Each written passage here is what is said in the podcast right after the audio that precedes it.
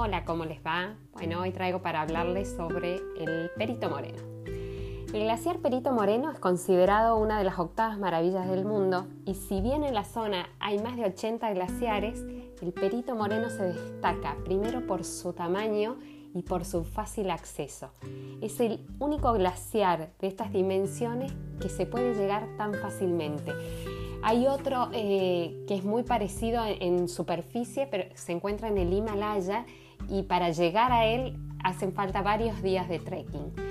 El glaciar está en la Patagonia Argentina, en la provincia de Santa Cruz, muy cerca de la ciudad del Calafate.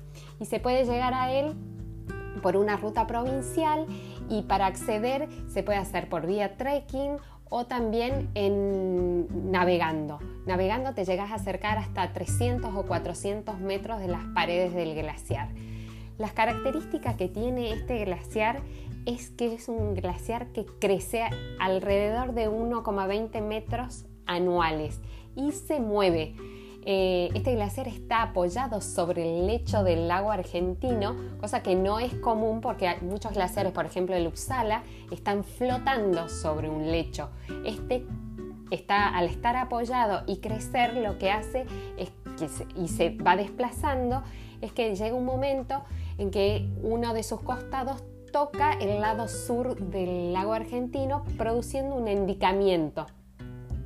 Y eh, el agua de uno de los lados empieza a subir y se empieza a generar mucha presión sobre ese lateral, sobre esa pared del, glaciar, provocando fisuras, eh, se van derritiendo esa, zona, se, hace un túnel, un puente y este evento es reconocido a nivel mundial. Muchísimos turistas están esperando que eh, se produzca que les avisen que se va a producir porque recién se enteran pocos meses antes eh, y, todo el mundo quiere llegar a verlo, hacen vigilia para llegar a ver el derrumbamiento de este famoso puente, túnel eh, o, se forma como un arco.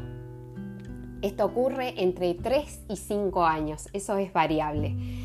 El, lago argentino, que es donde está el Perito Moreno, tiene un color muy característico, es como, como lechoso y esto se debe a que con el movimiento del glaciar se produce una erosión entre el glaciar y las rocas y se van eh, desprendiendo sedimentos que quedan flotando y no, llegan a sedimentar. Em, eh, hay un animalito muy peculiar que vive dentro del glaciar, sí, dentro de las grietas, que se lo conoce con el nombre de dragón de la Patagonia y se alimenta de pequeñas algas que crecen en esos lugares y la particularidad es que para evitar eh, congelarse su cuerpo está cubierto por un anticongelante similar a, los que usan los automóviles.